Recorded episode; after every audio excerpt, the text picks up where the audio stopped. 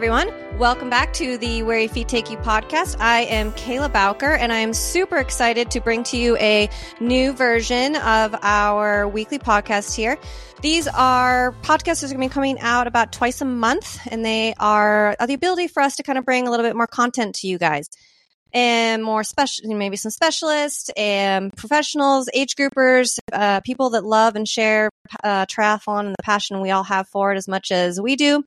And this week, my our first guest is someone that I have looked up to for a long time. We are both uh, professionals on the Tres Pinas team, so we have a there's a close connection there, um, and it is Fiona Moriarty. I just asked her how to say her last name, and hopefully I nailed that. She is a professional triathlete living in Portland. And on top of being a professional triathlete, Fiona works as the director of content design for Salesforce. She is a busy, busy woman. So we're very thankful to have her on the podcast today. Um, she has had a very impressive year this year, coming in third at Ironman Western Australia and sixth at Ironman Victoria. She is kind of a long course specialist, so that's another reason that I'm excited to chat with her because that's a piece that's near and dear to my heart as well. She took her Kona qualification at Ironman Victoria this year, and I believe this will be her first Kona World Championships as a professional, which is kind of the you know gold star, gold standard. Super exciting to have a Tres Pinas uh, female pro on that start line. So, without further ado, welcome Fiona. We're excited to chat with you today. Thank you so much. What a I'm blushing from that welcome. I appreciate oh. it so much. Well, it's the first time I've actually had to like really welcome somebody, so we're just going to hope that I didn't butcher that too bad. Eventually, maybe we'll get better at it, but you nailed it. Uh, awesome. certainly, yeah. Awesome. All right. Well, before we we'll we'll kind of talk about your story here in a little while, a triathlon story, but I want to hear. Yeah, we've got Kona coming up in five, four, five weeks here. Um, how is prep for that going? Are you excited? It's your first Kona as a professional, professional, which is a whole different story. Um, yeah, how's it going? So far, so good. I I think it's an, been an interesting mental shift for me because for the past several years, the goal has been to qualify, and and now I'm there. And in human nature, once you, if you're somebody who, like us, is type A, you want to you set these high goals for yourself and you strive and strive and strive to meet them. And when you do, sure, it's great in the moment. And I remember crossing the finish line in Victoria and I, you know, all day long has just I put it out of my brain completely because it's almost like don't think about the thing because if you think about the thing then it'll never happen. Mm-hmm. And once I like let myself feel that a little bit, maybe those 15 minutes of of crossing the finish line and knowing that I did it was sheer joy and I didn't look forward beyond that. But then once, you know, the next day comes along, it's like, well, I'm gonna go and I want to do my best. So I that means I, I want to give it my best. I, I want to see what I can do. So the the goal moved very quickly from yeah. obviously showing up, period, to just I want to go and race my absolute best and see what happens. I don't have an expectation on placing or anything, but like I am working my butt off to be the best version of myself that I can be. And it, these couple of weeks are some of my biggest weeks of training. And it's unlocking some feelings and emotions and paces yeah. and things that I haven't seen, which is amazing and hard and challenging and all the things. So it's going well. It's going with a lot of feelings. There's well. a lot to it, right? Yeah. yeah. That's I love how you kind of talked in there about this idea of there being that mental shift because that's something that I talk with age a lot of age because I work with a lot of age groupers about that. Like it's easy to have that right? You accomplish the goal. So, like you said, you qualified for Kona, or maybe you race at Kona. Like maybe we're even going past that. Like you race at Kona, and then it's like, well, now what? and making that mental shift to kind of okay how does that goal kind of change to be a little bit bigger is is really challenging so what had helped you to do that was it just that you were able to say hey this is just the next piece of it or did you have to maybe ask yourself more about like what do i want out of it and it's not maybe it's just a bigger picture shift for how i now have to think about my career in that it it's never about the race. Like obviously you want the outcome of the race to go well, but in each one of these blocks, each one of these preparation phases for the race, I want that body of work to be better than the last time I tried to do this. I, and like that becomes the thing that I'm focused on. And then if I do that well enough, then I know that I'll have enough confidence to deliver the best possible race I can because my training has been that 10% or hopefully 15% better than the last time I did this. Mm-hmm. And that I think is the bigger shift than anything else. It's not like it's not just the okay, well the goal the goal of making the race is no longer the outcome. Now it's just like the goal is not the race anymore. The goal is is to make myself a better version of myself than I was the last time I tried to do this. Um, obviously, we all have a you know have a day when your stomach goes south or you're a woman maybe you about to, you're about to get your period mm-hmm. you just have a real bad day at the office like you can't control that stuff. But what i can control is the effort that i put into the details of each one of these builds. So that, maybe that's the bigger shift. I love that. So focusing on do you find yourself almost focusing more on we always talk about focusing on the journey more so to speak and as really taking that big goal of now, hey, I'm racing Kona as a professional, but in order to get the best out of myself, I have to find space within the process and these effort goals and along those lines and really kind of diving deeper into those pieces and to find, you know, to find that next version of yourself. Um, with that, you know, ha- what changes did, did you make any changes to your training moving into this block? Well, yes, obviously taking a huge step away from my desk job is the biggest change because yes.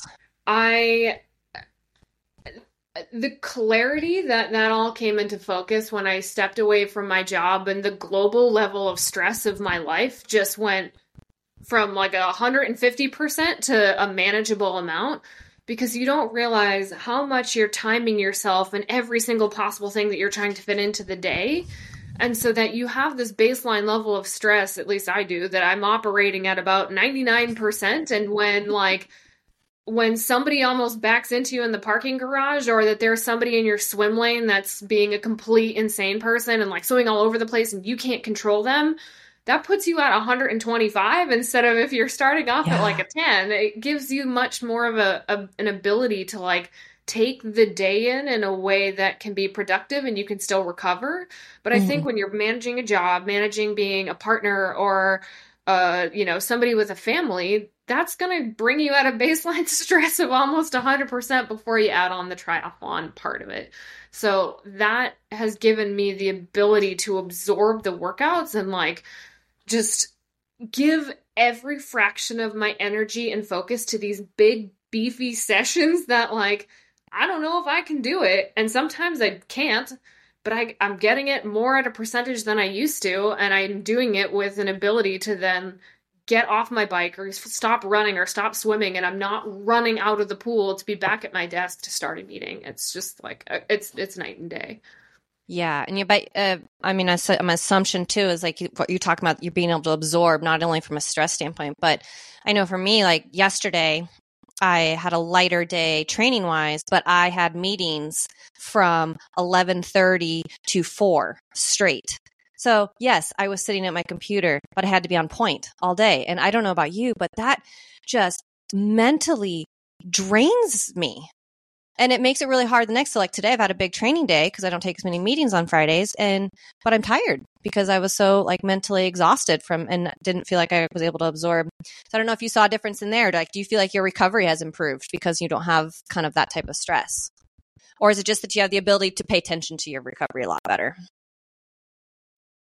I mean, I won't really know until the till this grand experiment is over. Like, hopefully, the proof is in the pudding, so to mm-hmm. speak, mm-hmm. and I'm gonna come up with some magic result. But I'd say, as a person, I I feel like a better partner. I feel like I even things like I remembered to send my nieces something for the first week of school, which like that's going to fall below the line on my priority list if I'm doing 17 other gajillion things and it's not because I don't want to do it. I literally will not have the time to think about it and think about other people, which It's gonna make me sound like an asshole or a jerk. No, sorry. no, Uh, I believe it. more- I, I get it. it's more like I I am I feel like a better person, which then makes gives me more confidence, which then makes me go execute my workouts better, and then my brain is at ease because I don't feel like I'm dropping all these other balls, so to speak. So hmm that probably not the answer you wanted, but like it's think it something was- I've been reflecting on as as I've gone through this. I think that's a beautiful, a beautiful answer because it's it's true. I mean, it, it's so true. And did you decide to kind of take that sabbatical before? Um, I know, you know, just from following you on social media and everything, that you kind of you and your partner did a big trip, you know, kind of through Australia and then you know to Ironman Victoria. Did you step away p- before this, or was it, hey, I qualified for Kona, I need to step away? Both Both. So it was Australia. I only took a couple of days off work. I was working in Australia in the week leading into the race, and That's that not stressful at all.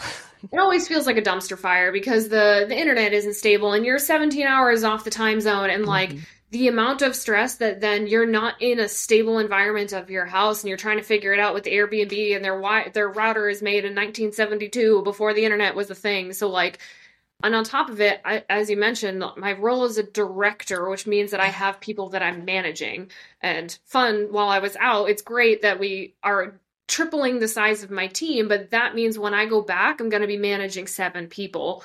And That's a lot. that that puts more eff- like more strain on my time.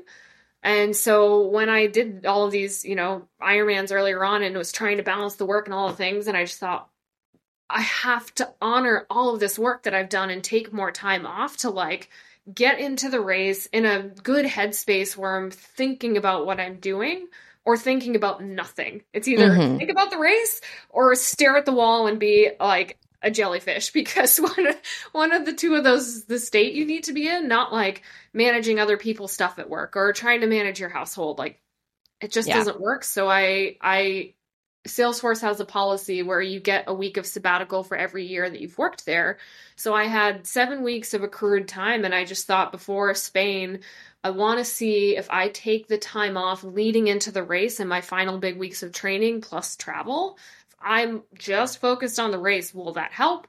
And then it was like maybe in the back of my mind that if I do really well and I could get a Kona slot, like I'll try and see if I can take all the rest of that time off through some magical company policy that I don't know about. Um, so it worked out for the best. I had to go back to work for two weeks, which like isn't a big deal in, Mhm. in this interim.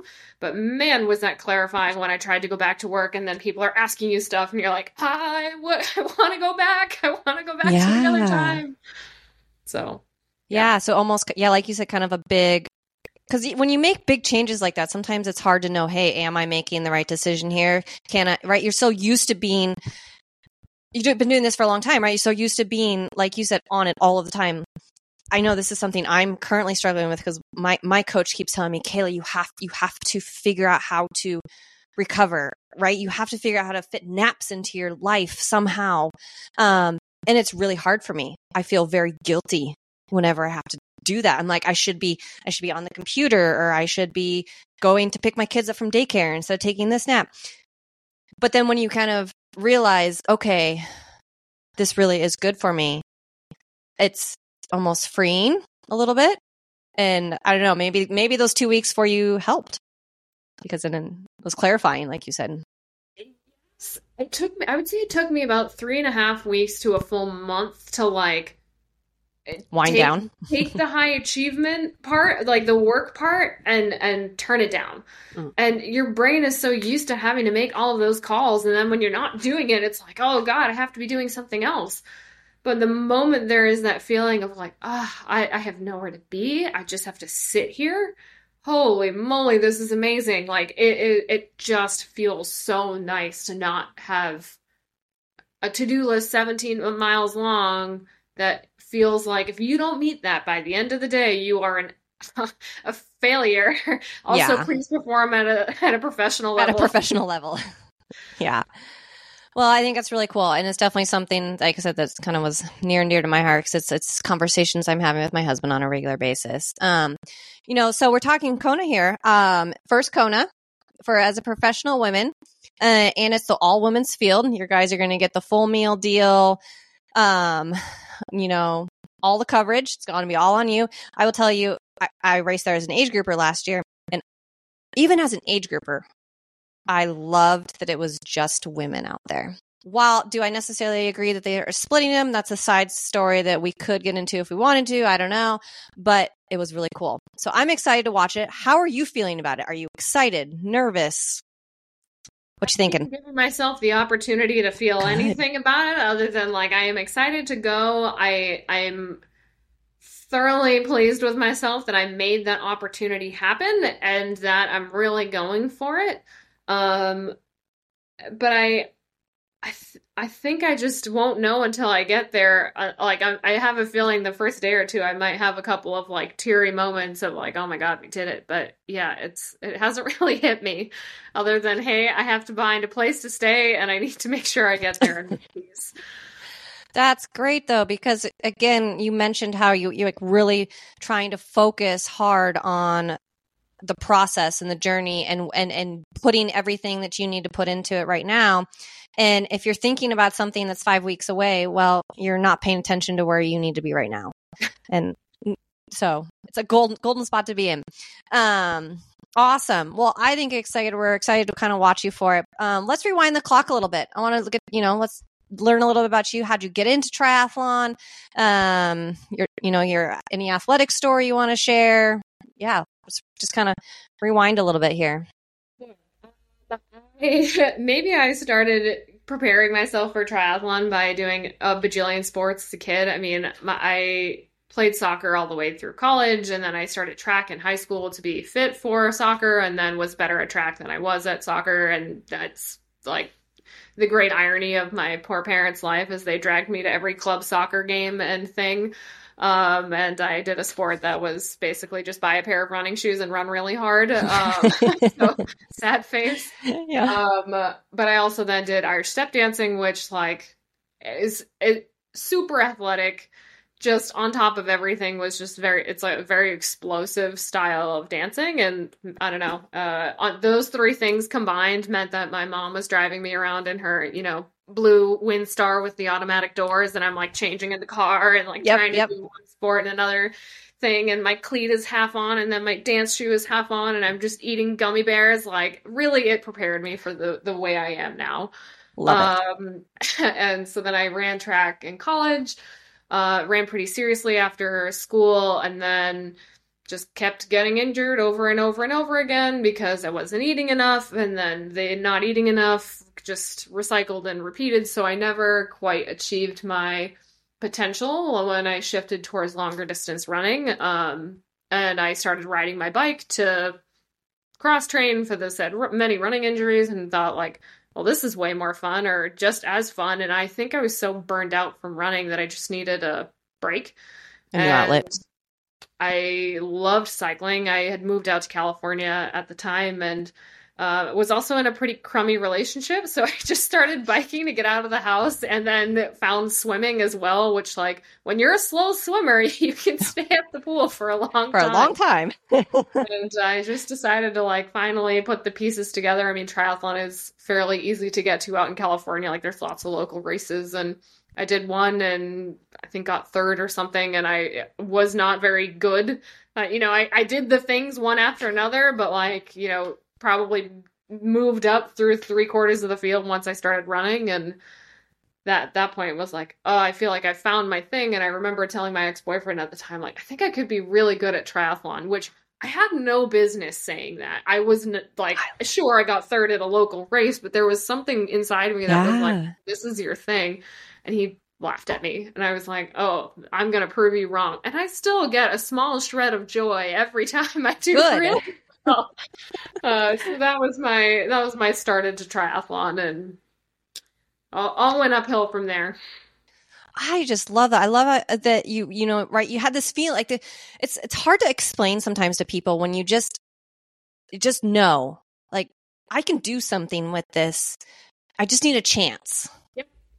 And sometimes you have to back yourself. And that sounds, I mean, that sounds like that's what you did. You said, I, I can do this. We're going to figure it out.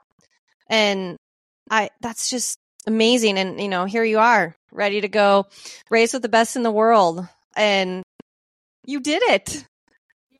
I there was another moment that I was part of a pretty well known and big coaching group out in San Francisco, and I I I knew I could be good, and this coach was it was one of the first times in my life that a coach did not like me. I could not explain why. I always gave 110% to every workout. I mean, I I was there 3 mornings a week and the guy couldn't remember my name and would constantly demote me to lower lanes and I was just like, I don't I don't understand what is happening here. I I don't know why you don't like me. And I'll never forget how he one time put me down after I came back from, you know, age group world championships and he told me I was never going to be any good at this. And then years later, once I had gone pro, you know, they had commented on an Instagram post, or so the coaching group commented on an Instagram post that I had done, and I was just like, that kind that that is such good fuel to my fire to be like somebody told me i was never going to be good enough like i'm irish that is a direct that like that's a direct challenge. Yeah i'm gonna meet it. Hold my beer. Like, thank you for that power up. It's just, yeah, there have been moments I think I have had to bet on me, and it is really validating to continue to do that, to ask for the space at work to step away from it, and then to actually see those results come through and be like, okay, I feel validated because I keep taking chances on myself. And yeah. that's that's pretty cool in that with taking those chances because that's extremely powerful and it's really hard to do. Mm. Do you feel is that something that you're just innately, you know, some people are just innately good at it or is it something you feel that you've had to work at? I I think you get better at it a little bit with age, but I maybe because I have always been a pretty extroverted, confident person like in school, I was always the kid raising my hand, wanting to give the first answer, maybe sometimes to my own detriment, or I ran for president of my class freshman, sophomore, junior year. I lost all three years and finally got it my senior year, which is really when it mattered. But yeah. like, there's, I had no business doing that. Why didn't I? Oh, I just stop? love that though. It's just like, I don't know. There's something in me that makes me feel convinced that whatever it is that I set my mind to, stubbornly or not, that I should be able to do it. So even if I fail, I'll keep trying. I love that. I mean, there's I kind of got goosebumps when you just were saying that because it's it's it's so it, it's something that's so hard to kind of find sometimes and it's one of those pieces like for me that's what triathlon did for me. I was someone who did not have i'm, I'm an extreme introvert um and gotten better at it but i'm an extreme introvert and i had huge self-confidence issues. But when i finally stood up for myself and said no time to back me. I got this. It's amazing how much all of a sudden you can start doing it over and over again. And so I think, yeah, I, you just, you know, when you can kind of just believe, then you do. And eventually, the more you say that you're going to do it, you'll eventually do it. And you are living proof of that. And I think that's amazing and exciting Maybe, and so cool. Ugh, yeah, that does make you feel some kind of way. I guess I've never really thought of it like that. But I have to remind myself it, it depends on the context, right? Like context is super important.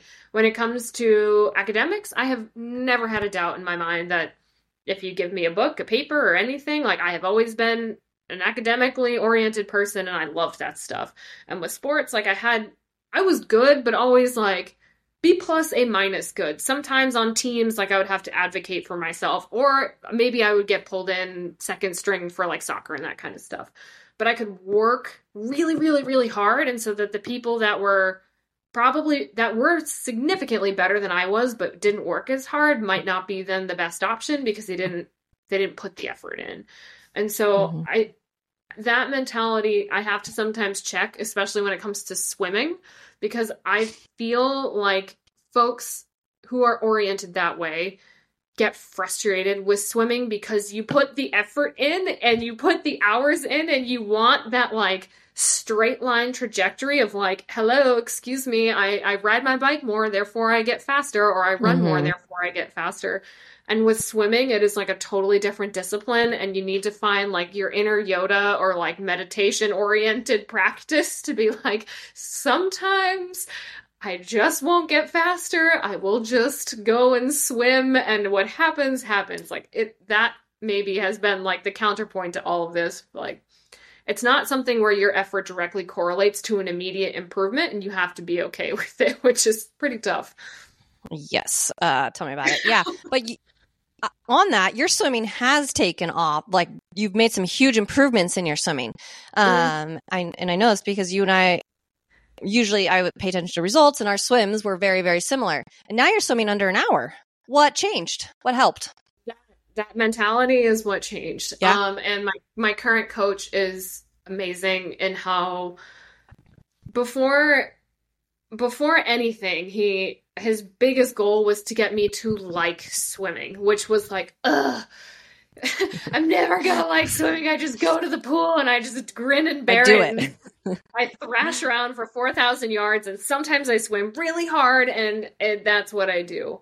Um, but instead, it was more like when we unpacked it all, I had some serious anxiety before I was even getting into the water because that feeling of not knowing if I was going to perform then makes you anxious. And when you get anxious, you get tight. And when you get tight, you don't swim well because it's like there's no fluidity in your stroke. So the 1st mm-hmm. thing was, hey, Fiona, stop hating the pool so much because you think you're bad at it. You're not bad at it. You just you just need to start with like you're good at swimming. There are a lot of people who are much worse at swimming than you. So let's start thinking that way because that put me in a better headspace to then go and swim and then he picked apart or helped me understand my stroke better. And I think a lot of folks lean on master's programs, and master's programs are great. I'm not hating on master's programs. But when you show up and they're doing, you know, 50 by 25 butterfly, like that is not applicable to adult onset swimmers to make us swim better Ironman or half Ironman swims. Mm-hmm. I was Agreed. not doing a body of work at that like 600, 800, 1000 yard like intervals at a moderately uncomfortable pace. I started using a tempo trainer because unlike biking and running, I had no feel for pacing and how my body should be moving in the water because everything just felt moderately hard. I swam 150 One pace. short course that's hard. Sometimes I swim 127s. That feels hard. It mm-hmm. all feels hard. So it was it just was a complete reorientation of how I like how I approach swimming, how I do my sets. Sometimes I swim with master swimmers and they definitely kick my butt, but you know what? I've gone from being a 65 minute Ironman swimmer to I just swam a 57. And now I'm swimming regularly underneath an hour and I feel confident about my swim. It's the thing I'm ranked the highest in in PTO points, which LOL is so funny to me because I used to think of myself as a crappy swimmer.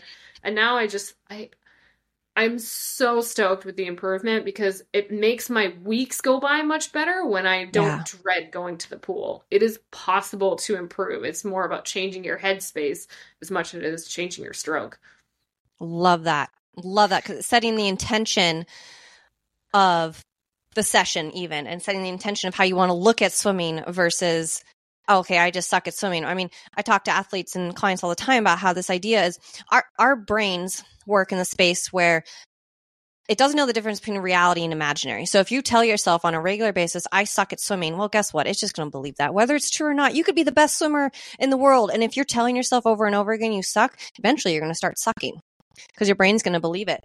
Um, and so it sounds like you really focused on kind of changing that thought process from I suck at swimming, I hate swimming to something along the lines of I'm a good swimmer. I believe in myself as a swimming.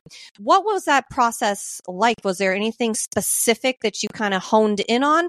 Or was it sometimes, I mean, sometimes it's just a, hey, I'm just making this change, I'm making this change. Um, but there was there something that really stuck to you that helped you to make that mental flip? One was swimming with people when it made sense to swim with people.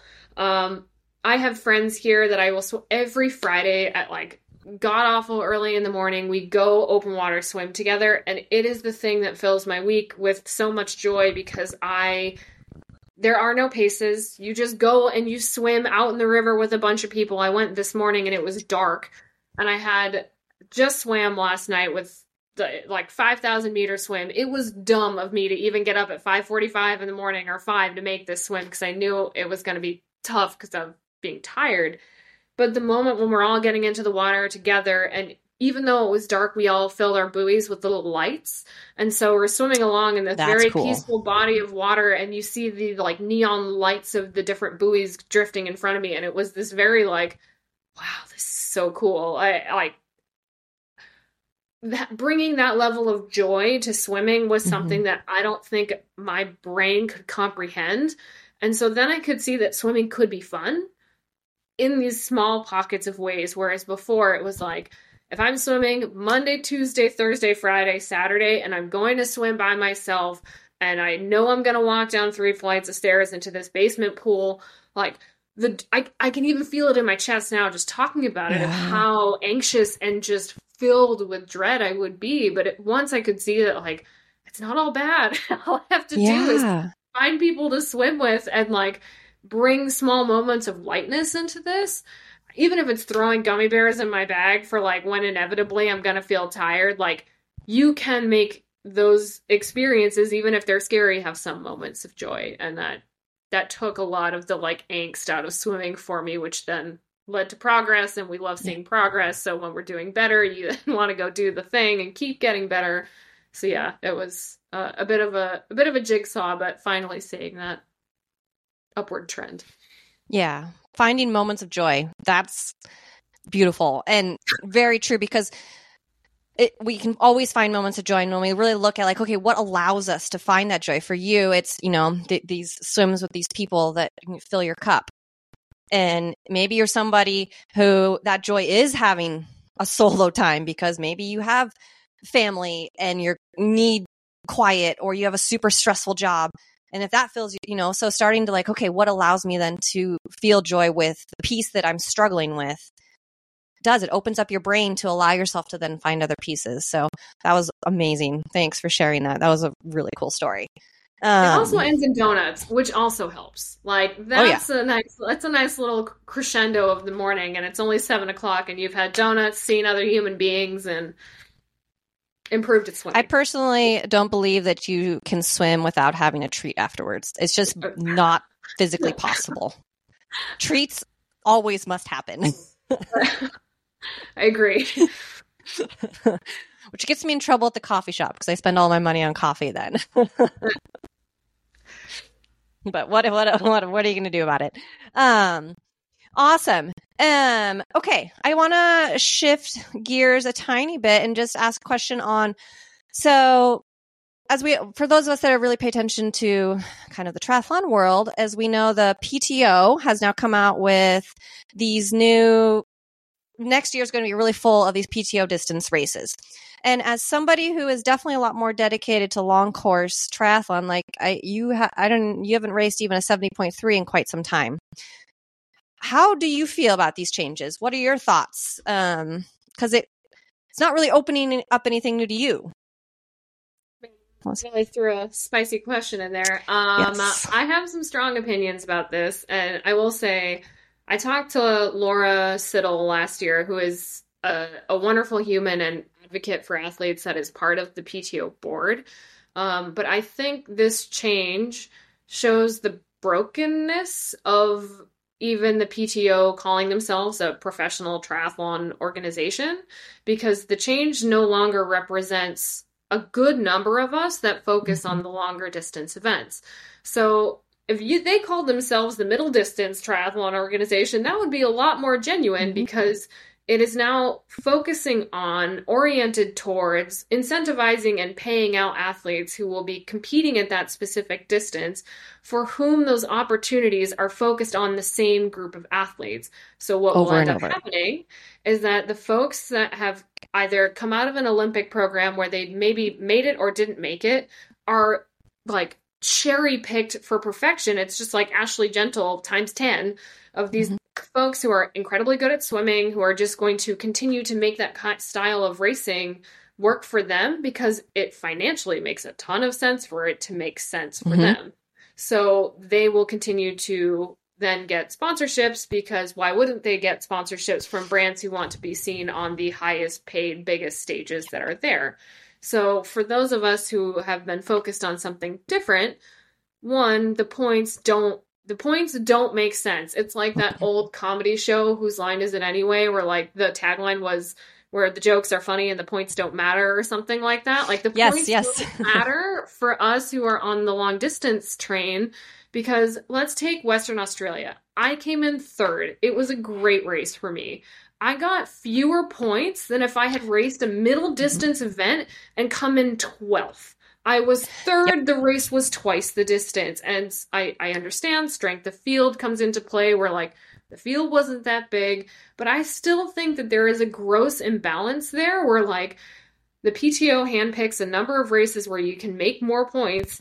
You might sign up for a race and it's not your fault if people don't show up but it doesn't benefit you to race long because you can't race frequently because your event takes more out of you. So, like, one of my thoughts for next year is to shift to some shorter course racing because I can try, I can see what happens, but like, it just, the two systems are now completely divergent for those of mm-hmm. us who are focused on the long distance stuff. And I can, I will do my best to give the middle stuff a fair shake, but like, it just feels that those decisions were made for the top 50 athletes in mind. There's no representation by anyone outside the top 50 for for these choices to be made fairly. Mm-hmm. And on top of it, like they even stopped paying down to 100. So now they like the hits just keep on coming. So mm-hmm. yeah, I'll stand get off my soapbox, but I have it really I found it super discouraging because I was close to think I should be cracking about the top 90 at this point, but it doesn't matter because unless I'm somehow on a rocket train upwards to the top 50, my status doesn't matter or the yep. the races I pick don't matter. Yeah. I have a lot of similar feelings as a middle pack to new back ish, you know, right? Just diving into this and it doesn't it it's hard because as someone who can kind of mix between the two, um, I'm definitely someone who can mix between the two different races, not just Ironman versus or full versus middle, but there's a love that I have for the full distance. But you're right; it, it kind of makes you feel like you can't do it because then you're not going to pave your way at all in the sport. And for people who are kind of up and coming into it too, it gives absolutely zero benefit and help.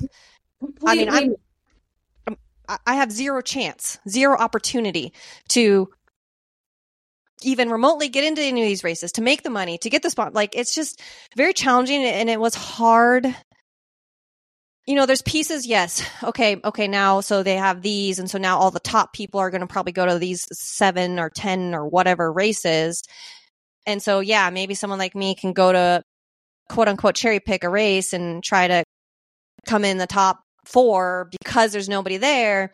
And maybe that will help bring, get points in, but the points don't make sense. And it just feels like you said it's not fully encompassing professional triathletes as a whole because to them you don't make money for make money. them mm-hmm. which is exactly where it breaks down as saying that they are a professional triathlon union because a mm-hmm. union mm-hmm. works on behalf of all of its members that's kind of the point yeah. and so that's where i feel that and here's another example uh, that i feel particularly that we are mis misrepresented or that we need a better way of representing ourselves let's take all of the the hullabaloo around you know uh, Lionel crossing this imaginary center line.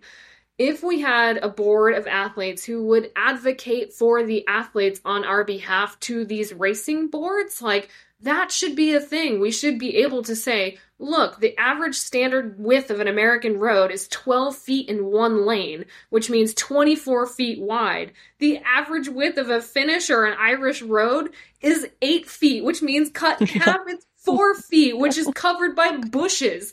And mm-hmm. so somebody's going to be riding basically in the middle of the road. So to pass them, which doesn't have a line, you have to go on the other side of the road.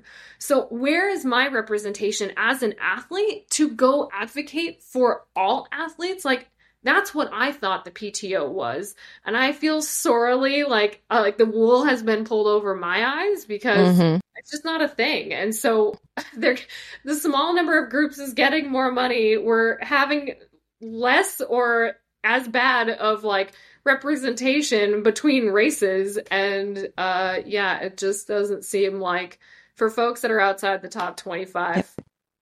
there's just a huge yep there's a huge breakdown and for me what i see in that space is especially and again i'm someone who's coming into the professional field so trying you know jumping in news is my rookie year and what I, my biggest piece i'm seeing is I have a feeling if it continues this way, we're going to start getting less and less and less because making that jump is not feasible anymore. It, it becomes harder and harder for that jump. And especially in, you know, for women, Eh, because it, it just again that jump becomes and then we're going to see less professional women and as somebody who has this extreme passion for triathlon i want to see the sport grow i want more women on that start line I, I don't want i don't want 15 women to be on the start line. I want 40 women to be on the start line.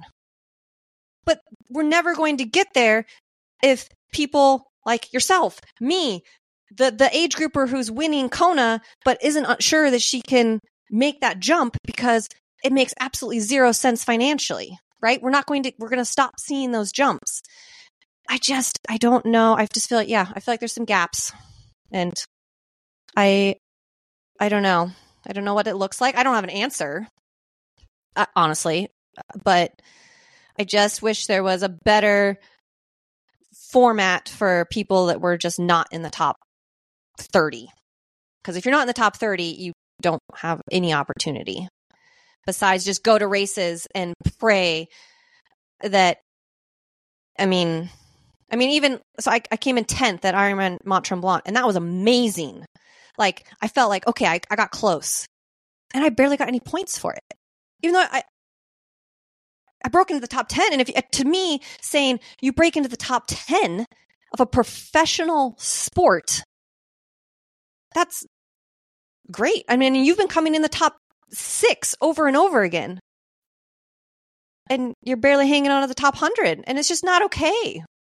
It is, it is incredibly frustrating. And maybe if there was a little bit more transparency around like why races like are tiered in a specific way so that that specific race that gets me all heated is the long distance world champs which are associated with the WTS circuit. So it was in like it was in Europe this year.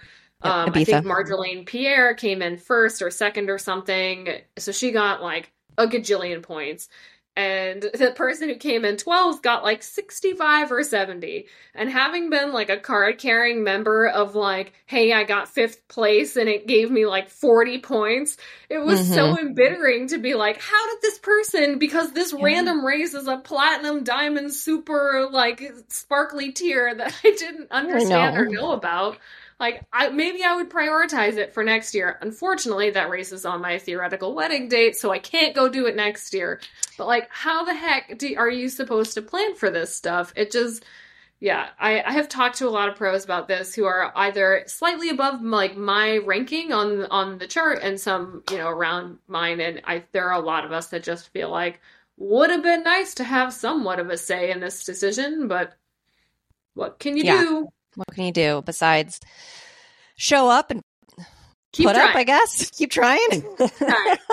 Keep trying. Um, well, I appreciate talking to you about it because I think, you know, I kind of feel very similarly as someone who's, you know, working hard to try to get into that space, but feeling like I'm, there's just no opportunity and it's, it's very challenging. It can be mentally frustrating. Uh, let's move on to something a little bit more exciting and more fun. You and your partner do a lot of traveling together with your van. And I think that's cool. It is so much fun. We wanted to do something like that, but it's very challenging with children. So I get to watch from the sidelines. Um, how did you guys start doing that? Have you been doing that forever? Did you build your van? What do you, how does that look like? The van was a pandemic project that I I had not signed off on. Um, it was a it was like a theoretical conversation in our house. Uh, for example, like, oh, should we get some new insert, I don't know, something innocuous, like paintings for the wall? And he was like, oh, should we do a. My partner's name is Josh. Like, it would be cool if we did a van, like a van build. Keep in mind, he is an engineer, he has a master's in business. Like, his brain is all of the things that mine is not like extremely technical, likes to have big projects, likes math, like all of these things that I just can't and don't compute, sees objects in like three dimensional space without actually having to see them in front of you. Um, and is like dogged when it comes to projects like this around getting everything just right. So I thought, oh wow, yeah, that's a good idea in theory. And then in practice, we were going to the Enterprise rent a car place that happened to have a Ford Transit like two days later. And he was like, we're getting a van. I was like, oh my God, okay. this was okay. um, but he built like it was just a shell. and There was nothing in there, and he built everything. He has been told by multiple people like you should go into business doing this because it is so well thought through. Like everything is finished on the inside, so it. I mean, it looks like a hotel room on wheels. It has an espresso oh, that's cool. maker. It has a bike tray that you know for folks like us. Some days we want to ride on road bikes. Some days you want to ride on your gravel bike. If we're out in the woods and like you want to bring them all, well, guess what? It has a four tray, like four bike tray that pulls out. It's just that's it is the encapsulation of him as a person, and like it's also really nice for me because I did no work and I got all the benefits. All the it. benefit. Yeah. Well, that's awesome. So do you guys do you take where um you take racing, just training camps, All sometimes just get up and go? Yeah. I I mean, I I'm also gonna walk with this for a second because I need to plug my computer in, so don't mind me. Um, You're good. I I have we've now taken it to a couple of races like Oregon 70.3 where we were quite literally parked at the finish line. So, So cool. it Mhm. was like wake up on race morning and everybody else is up an hour and a half earlier than I am and it was the best. Um and then every year we go down to Tucson, so we'll that's the worst best drive because it takes a couple of days and then you Yes. just pull over in the side of your van and like in the middle of nowhere and camp. It's it, it has enabled a lot of really cool adventures. That's awesome. And that's part of what, you know, that's part of what we all like to do, right? We like to part of I feel like a part of people people that like triathlon also like selfishly love adventure and there's something about adventure and triathlon that just really go hand in hand. Um and yeah. Well, if you ever need training partner, you're welcome to park our your van in our driveway and we can spend some time in Phoenix or vice versa. I can come down to Tucson because I now live very close to it. Um because yeah, I saw you guys spent like six weeks there, eight weeks. So that uh, there there was another change from this year. Portland is tough about six months out of the year. I'd say Or if you lived in there this year, it was like nine months. It was long. yeah, it, it was it was really. really I'm so sorry. the internet. no worries. Luckily, it's very easy for me to fix those. I made a mark, and we're good to fix it. Um, awesome. Well, and I know. Um, okay. Well, I know both of us need to go run here pretty soon. I don't know. I got like eighty to ninety minutes that I still have to go do, and I'm not sure what you have, but um, it is about 4 p.m. So we'll just kind of finish up uh, here really quick. What I uh, like to finish up is a little bit. Um, do you well, well a couple of questions um any plans i mean i know we've got kona coming up but any plans after kona or just not thinking past that I I might try to sneak in an end of season race. I don't know what yet. I haven't raced a half this year. It's not because I haven't wanted to. It's more like just hasn't fit into the schedule. So maybe I'll sneak a half in. Um, but I just want to take Kona and see it as it comes because I have Should come down to cabo and do cabo Yeah. 70.3 that is could not be set up any worse for those of us who do not fare well in the heat. I have been working very hard on my heat adapt- adaptation, but I will say, as an Irish person, that it just does not sound like a good time to me at all. Uh, I don't. I'm not i sure. found kona to feel way hotter than cabo i thought kona was way hotter than cabo personally um but yes you're right doesn't fare well for very hot so I, you'd be better know. off going to indian wells Maybe that was my first pro race, and I got a double flat in mile one of the bike. Oh no, that's horrible. Um awesome.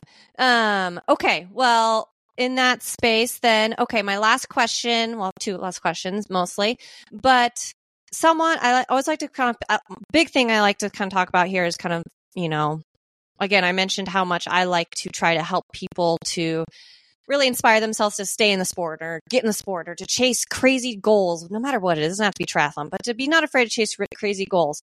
And so if you, you know, I love how you're somebody who's not afraid to set big goals and really go for it. So if you're to go back to kind of the beginning of your triathlon journey, what would you say to yourself? Like, think about, okay, you know, people always ask the question, if you go back to your 16 year old self, what would you tell yourself? But if you're thinking you're talking to new triathlon Fiona, what would you say?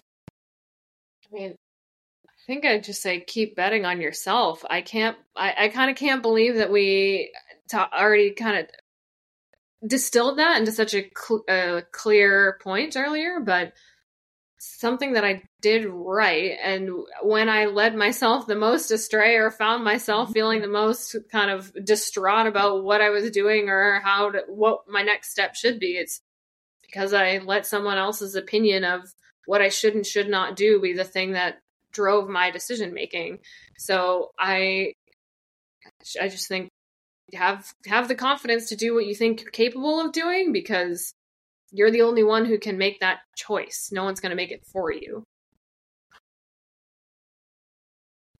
I love that. And I think I just, discovered, told myself what the title of your episode is going to be. It's Fiona, bet on yourself. Because I, I just this it's one of the most powerful things you can do and like you said you you're seeing it all the time in everything that you're doing you, you've repeatedly every time you've bet on yourself and stood up and said no I, I want this. I'm going to go for it. I'm going to chase it. You've achieved it. And it's all be because you stood time. up for you and the dreams and the goals that you had. In you can fail a million times. Eventually you're going to achieve it. And i think that's awesome. And one of the reasons i think you're so cool. Um, all right. Well, we're going to end on that, but uh, where can people find you, follow along on your journey? I know you've got a YouTube, Instagram. Oh my gosh, like like every other professional triathlete these days, it seems like um, I have a YouTube channel. Um, but the the title of the video series is Fiona to Kona. It is the first time my name has actually rhymed with anything helpful. Um, I, I don't think it rhymes with anything else in the English language, so that's helpful. And then my Instagram is Fiona Moriarty Try, so it's pretty easy to find me there. Awesome. Yeah, it's one of those things where triathlon as a professional and honestly even almost almost as an age grouper too now it seems like if you want to be like if you want to set yourself up to be a professional you have to uh it's a it's a full-time job at, from a marketing standpoint, and it's very hard. It's, hard. it's very hard. It's time um, consuming, and it doesn't always work. So you try your best. nope, it doesn't. But hey, we just keep showing up, right? Showing up and betting on ourselves. That's all we can do. Um, awesome. Well, thank you so much, Fiona. I really enjoyed our chat. I loved learning about your story and kind of hearing, yeah, how, you know, you, you stuck with it all this time. And I'm excited to watch you in Kona. I can't wait to see how it goes. Um, and I know the rest of the Tres Pinas family. Can't wait to see how it goes too. I was really excited when you posted on the group page that, hey, you know, pro Pina going to uh going to Kona and that's just really cool as someone who again is the other Tres Pinas pro and has a huge love for the brand and everything. So um we're excited to follow you. Can't wait to see how it goes and maybe we'll pop on afterwards and do a, a how did Kona go with Fiona um story and kind of see how everything goes. So best of luck out there and yeah, can't wait to see how it goes.